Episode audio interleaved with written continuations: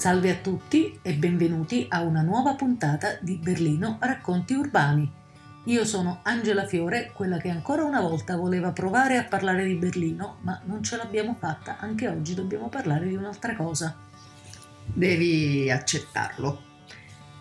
Lo accetto, con difficoltà, ma lo accetto. Parliamo oggi di una serie di argomenti che partono dalla cronaca, in particolare dal caso di Caivano, che sicuramente tutti voi conoscete un ragazzo che non vedeva di buon occhio la, sua, la relazione di sua sorella con un ragazzo transessuale, ha inseguito la coppia speronandola e causando la morte della ragazza di appena 18 anni, Maria Paola Gaglione.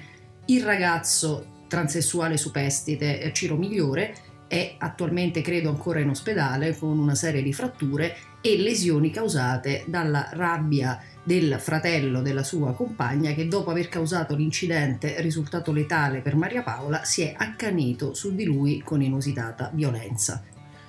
Quello di cui vogliamo parlare in questa occasione non è tanto il caso di cronaca quanto il ruolo del giornalismo, che è quello che ci riguarda anche più da vicino ed è quello a cui teniamo come categoria.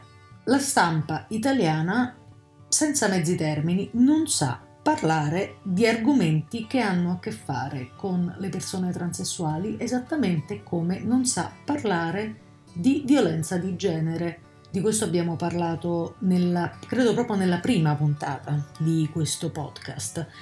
E non è la prima volta che la stampa italiana parla male e nel modo sbagliato di questi argomenti. Nel caso di Ciro Migliore, ovviamente si sono sprecati i titoli e gli articoli che parlavano della relazione fra questi due giovani come una relazione gay fra due donne, cosa che non è perché Ciro Migliore è un uomo, quindi si tratta di una relazione eterosessuale. I giornalisti italiani, colleghi, manifestano anche una grandissima difficoltà a utilizzare le desinenze e i pronomi giusti per questo ragazzo. E non è difficilissimo perché quello che abbiamo davanti è un giovane uomo transessuale, basta parlarne come di qualunque altro uomo, ma evidentemente questo è difficile, a volte risulta difficile perfino agli attivisti del movimento LGBTQ, e quindi forse non possiamo neanche aspettarci troppo dai, dai, giornalisti che non bazzicano l'attivismo. Il problema è che questo difetto la stampa italiana lo ha in misura assai più forte di quella internazionale. Di recente abbiamo assistito anche al, agli orrendi titoli relativi al caso delle minorenni inglesi stuprate da un branco di italiani che nel titolo di alcuni giornali sono diventate le inglesine, che è questo vezzeggiativo diminutivo ridicolo, innecessario che aggiunge un che di vezzoso a quella che è una tragedia perché dei nostri connazionali hanno stuprato delle minorenni. Basterebbe scrivere questo, basterebbe dire questo, ma niente, non ce la possiamo fare. E quello che per noi è particolarmente molesto è il pensiero che a fronte di una tragedia come quella che ha colpito Ciro Migliore, che ha visto morire la sua compagna, si debba aggiungere anche l'insulto di non esistere l'insulto di essere non rappresentato, non riconosciuto e che quindi anche l'origine stessa della sua tragedia gli sia negata, perché il problema è che Ciro Migliore è un uomo e la società si rifiuta di vederlo come tale e quindi all'interno di un contesto che è degradato, che è omofobico oltre ad essere transfobico, la sua stessa esistenza è un problema e quindi il suo accostarsi alla ragazza con cui vuole stare, che vuole stare con lui, è visto dalla famiglia come un'onta assolutamente intollerabile. E che questo avvenga in un contesto in cui si commettono dei crimini,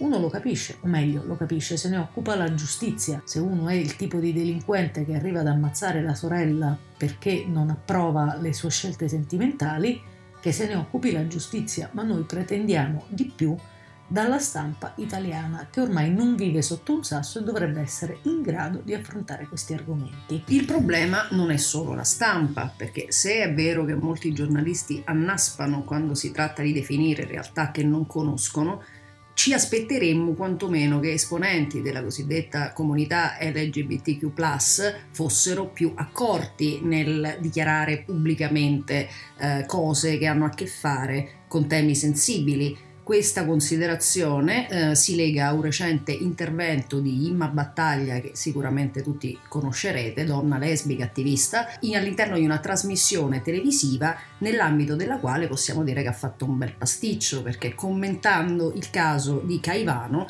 ha parlato della sua esperienza personale intanto e non essendo trans, boh, non lo so, forse non era il momento e il luogo giusto, ma ha in qualche modo quasi fatto trapelare dalle sue parole l'idea che la sua, ehm, quella che lei ha definito la mia non scelta di fare la transizione fosse un atto politico legato alla sua necessità di continuare a lottare senza camuffarsi per suoi, il suo diritto ad esistere.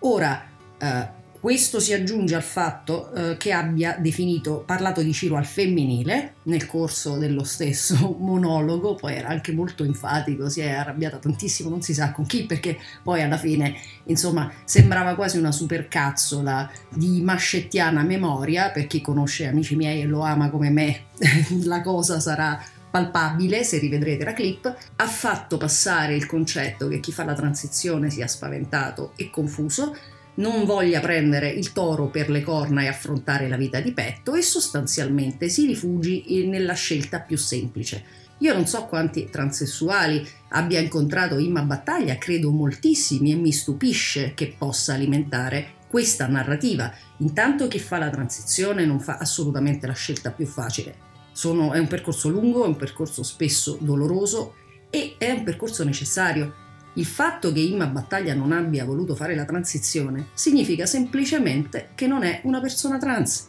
ma semplicemente una donna con caratteristiche fisiche non conformi all'immagine che si ha della donna nella società. Ma questo non ha nulla a che fare con la transizione, con le persone transessuali e soprattutto, insomma, non dovrebbe parlare di questo tema e per loro senza sapere quelle che sono cose fondamentali per chiunque nozioni base per gestire correttamente un dibattito di questo tipo. A questo proposito vorremmo anche invitare tutti coloro che ci ascoltano, soprattutto le persone transessuali con disforia di genere, con un'esperienza di questo tipo, a scriverci, a commentarci, anche a correggerci se ritenete che stiamo dicendo qualcosa di poco corretto, qualcosa di errato perché ovviamente eh, né io né Lucia siamo persone trans, forse non siamo neanche interamente cis, ma sicuramente non siamo persone trans, e però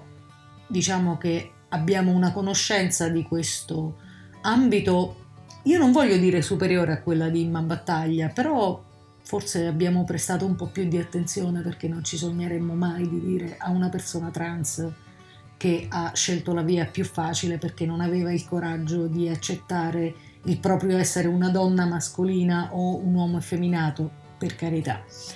Comunque, a questo proposito, parlando di transfobia, c'è anche un altro elefante nella stanza che va affrontato. Forse in Italia se ne parla meno che all'estero, però è uno dei casi più sensazionali degli ultimi anni ed è quello di J.K. Rowling, l'autrice della fortunatissima saga di Harry Potter, la quale ha passato tutta la prima parte della sua carriera distinguendosi per su- le sue posizioni molto liberali di alleata del movimento, possiamo dire LGBT, in realtà LG, perché forse LGB, perché la parte T a J.K. Rowling non piace. Si era già parlato di lei quando aveva dichiarato l'omosessualità non espressa nei libri di alcuni personaggi, quando aveva assunto posizioni femministe. Un bel giorno, ormai credo almeno un paio d'anni fa, J.K. Rowling ci ha tenuto a farci sapere che il suo concetto di femminismo non comprende le donne transessuali.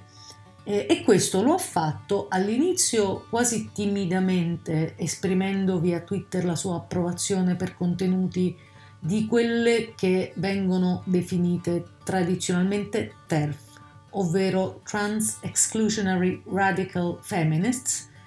Il termine femministe si adatta anche poco a questo tipo di eh, di posizioni per quanto vi riguarda. Angela, vogliamo definire il termine anche in italiano nel caso qualcuno non conoscesse l'inglese? Giusto. Um, TERF vuol dire essenzialmente femminista radicale che esclude le persone trans, nello specifico le donne trans. Questa timidezza iniziale di J.K. Rowling si è poi andata sciogliendo e la scrittrice ha espresso posizioni sempre più nette sul fatto che le donne transessuali non siano donne, siano in realtà uomini che si atteggiano o si travestono da donne e che lo fanno, almeno in alcuni casi, sempre secondo lei, per occupare gli spazi femminili, per appropriarsi di spazi dedicati o riservati alle donne e peggio ancora, secondo la sua narrativa, per attaccare o abusare delle donne approfittando dell'ingresso ottenuto in questi spazi grazie all'identificazione di transessuali. Questa cosa ha molto turbato la comunità dei suoi fan che è sempre stata molto inclusiva. Va detto peraltro che tutto il cast della saga dei film di Harry Potter, con la sola eccezione di Robbie Coltrane, ha espresso grande vicinanza alla comunità transessuale e si è dissociata violentemente dalle posizioni della Rowling, la quale continua dritta a definirsi una femminista e a parlare di oppressione delle donne eh, operata da questi uomini travestiti il cui principale obiettivo a quanto pare è poter entrare nei bagni pubblici per abusare delle donne senza che nessuno dica loro niente.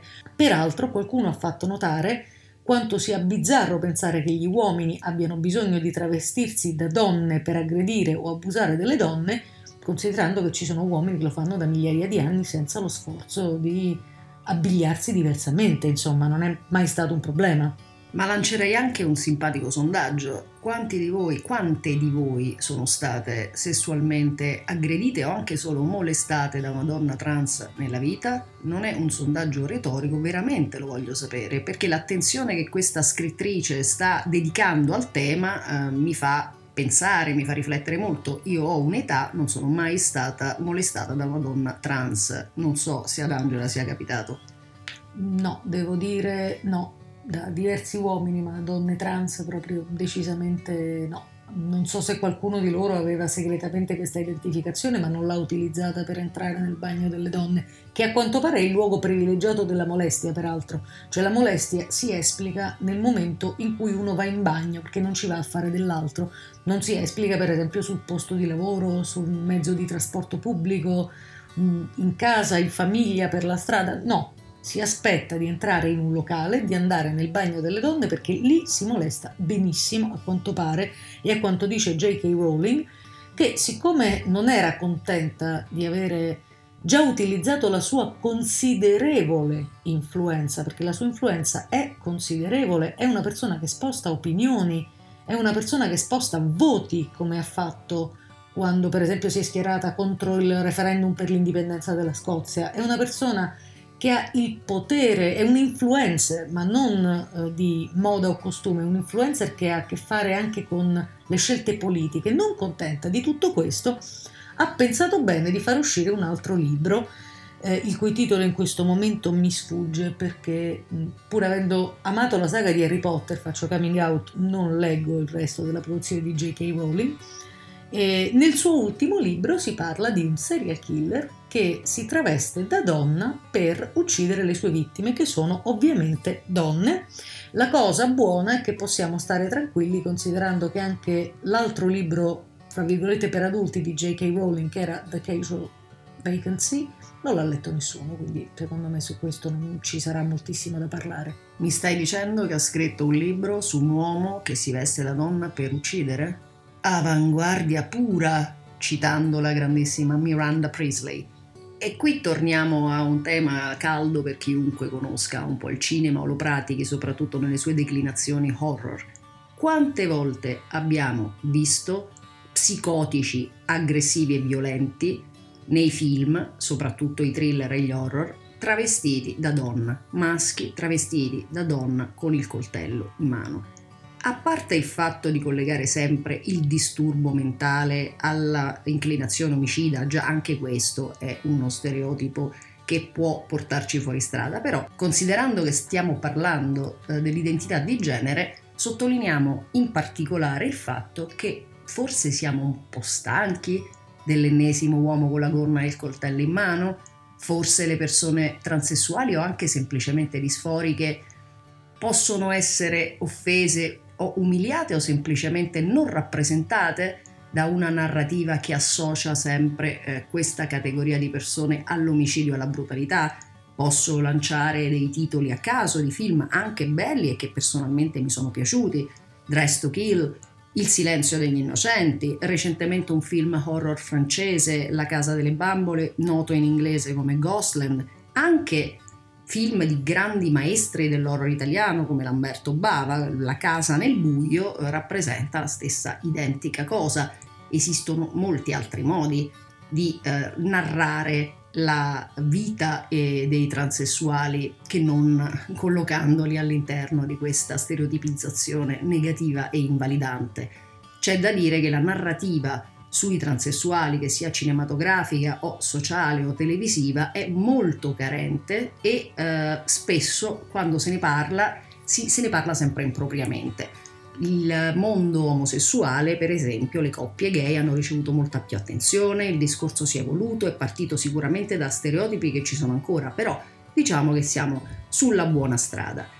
Il mondo dei transessuali è stato per decenni raccontato in questi termini le donne trans sono prostitute, battute varie da, da, trivio su sorprese e sorpresine. Recentemente, soprattutto sulla base di quanto diceva Angela, si sottolinea il fatto che gli uomini, le donne trans possano essere pericolose.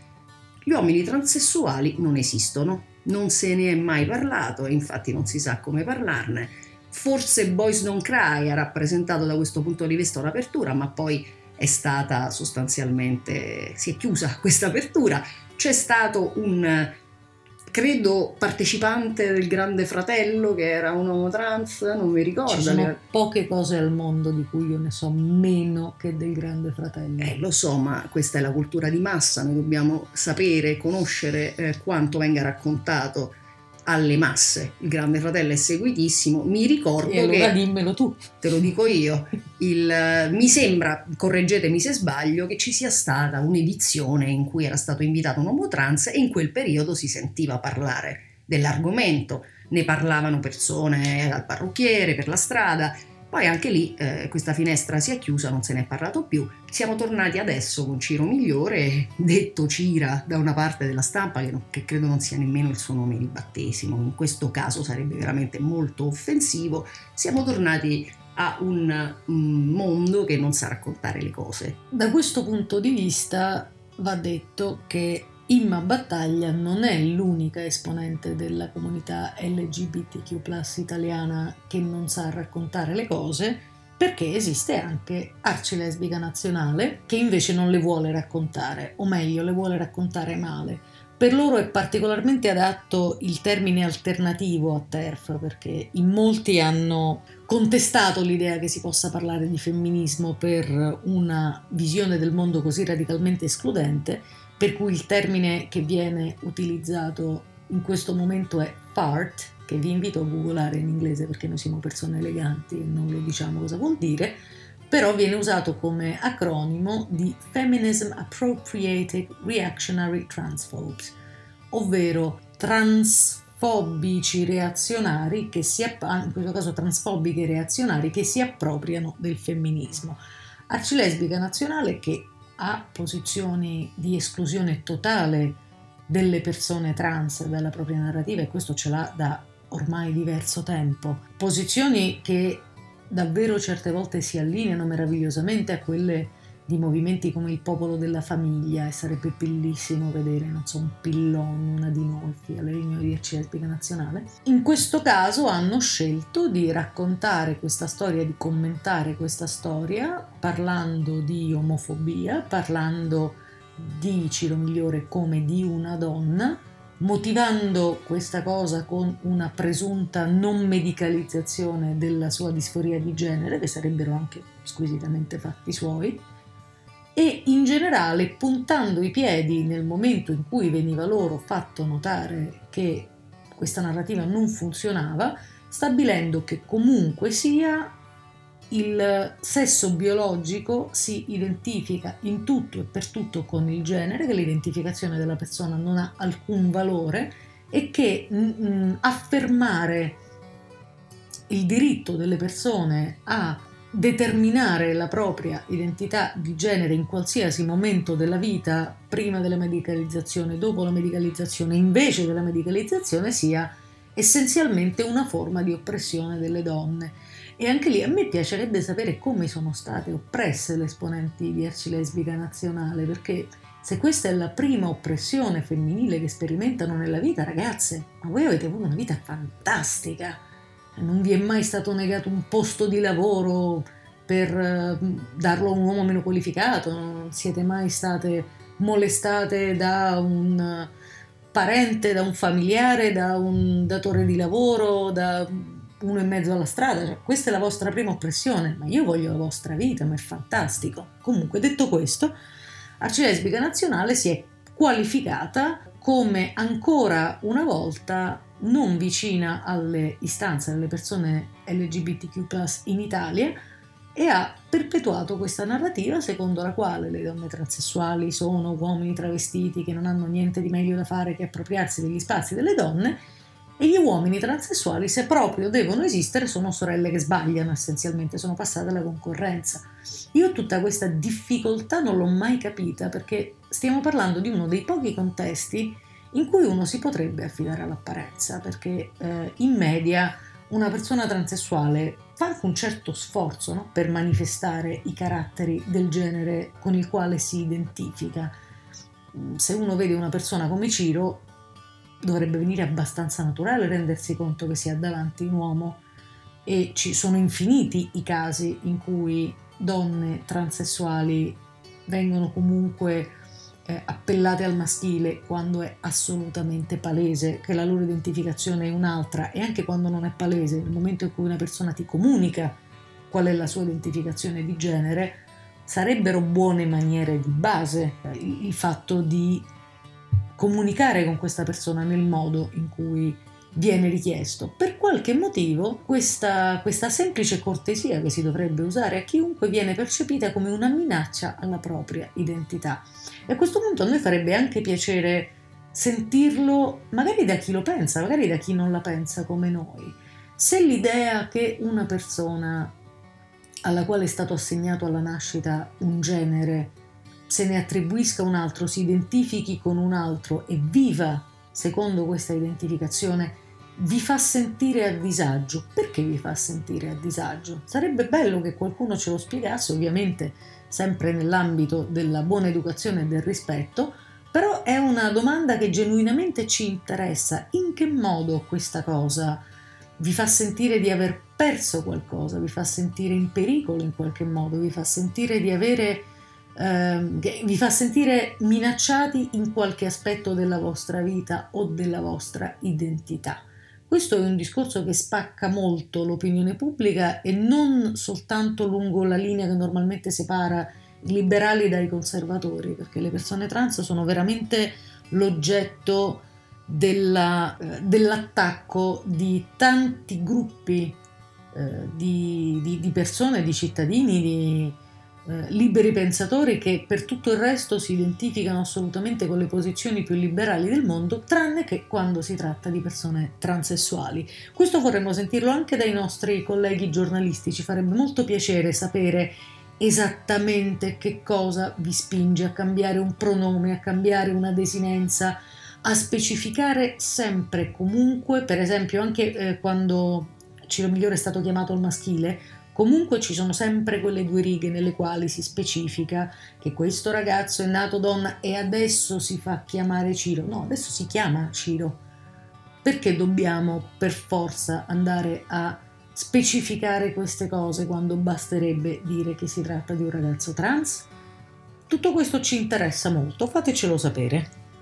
Io volevo fare invece una precisazione riguardo ad arcilesbica nazionale, perché proprio il termine arcilesbica nazionale è roboante, no? ci si immagina eh, di, che rappresentino tutte le lesbiche italiane, tutti i circoli arci, questa cosa non è assolutamente vera, ci sono moltissimi, forse quasi tutti i circoli locali di arcilesbica che si sono dissociati platealmente dalle posizioni trans escludenti di arcilesbica nazionale, so che c'è una petizione che sta circolando perché rimuovano il termine arci dal loro nome, proprio perché incompatibili con i valori che l'arci esprime. Volevo fare chiarezza proprio perché una persona recentemente mi ha espresso tutta la sua costernazione perché conosceva l'attività dell'Arci e la ritiene incompatibile con queste derive. Siccome non tutti sanno cosa accade all'interno della comunità LGBTQ, volevo rassicurare tutti che l'Arci non è arcilesbica nazionale ed arcilesbica nazionale non è l'arci, anzi vorrei lanciare l'hashtag nazionale di che, visto che sono effettivamente numericamente quasi inesistenti e uh, forse arcilesbica minoritaria, detto senza offesa, potrebbe essere un nome più calzante, perché effettivamente il termine nazionale è fuorviante, no? non, sono, non esprimono la posizione delle lesbiche italiane o della comunità gay, questo ve lo posso confermare, neanche esprimendo una posizione, ma semplicemente descrivendo la realtà dell'attivismo. Questa era la nostra puntata di oggi. Saremmo felici di conoscere le vostre opinioni, quindi commentate, scrivete, condividete, fateci sapere che cosa ne pensate. Ci piacerebbe promettervi che la prossima volta, fedeli al nostro nome, vi parleremo più specificamente di Berlino, ma il problema è che da quando ci è diventato chiaro che possiamo parlare di quello che ci va, finisce che poi alla fine lo facciamo. Scusateci.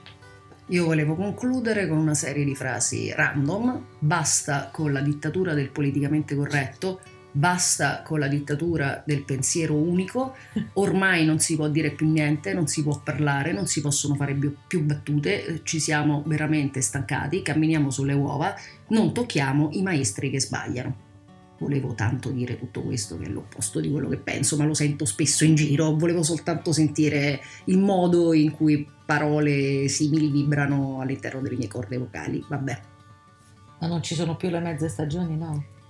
Quando si ha sete non c'è niente di meglio che un buon bicchiere d'acqua. Buon pranzo, noi andiamo a mangiare.